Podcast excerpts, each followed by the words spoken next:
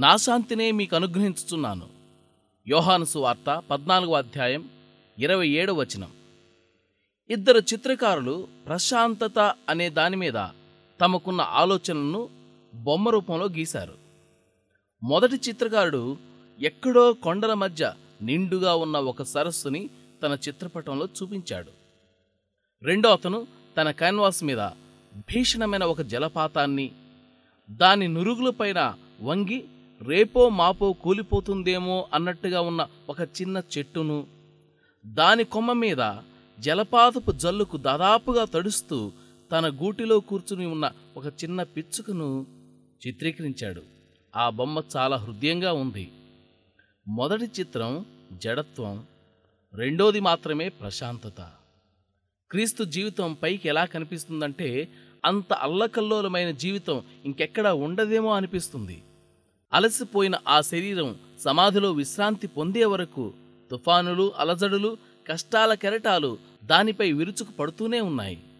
అయితే ఆయన అంతరంగం మాత్రం గాజు సముద్రంలాగా మహా ప్రశాంతతతో ఉందెప్పుడు ఏ నిమిషంలోనైనా ఎవరైనా ఆయన దగ్గరకు వెళితే వాళ్ళకు విశ్రాంతినిచ్చేవాడు.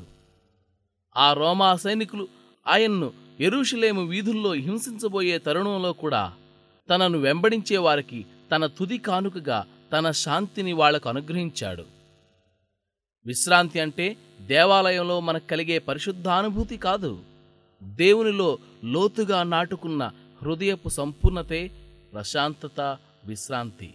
నీ మనోవేదనలో నా శాంతిని ఇస్తాను విశ్రాంతితో ఉపశమింపజేస్తాను.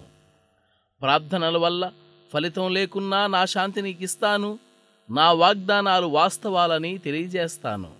ఒంటరితనంలో నా శాంతిని ఇస్తాను. నీతోడుగా నేనున్నానని విషదపరుస్తాను. శత్రువులు నిందలేసినప్పుడు నా శాంతిని ఇస్తాను.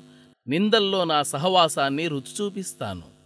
ఘోర వైపరీత్యంలో నా శాంతిని ఇస్తాను. మహిమబాటలో నిన్ను నడిపిస్తాను. స్వేదంలో శ్రమలో నా శాంతిని ఇస్తాను. నా నుదుటి కారిన చెమట రక్తాన్ని చూపిస్తాను.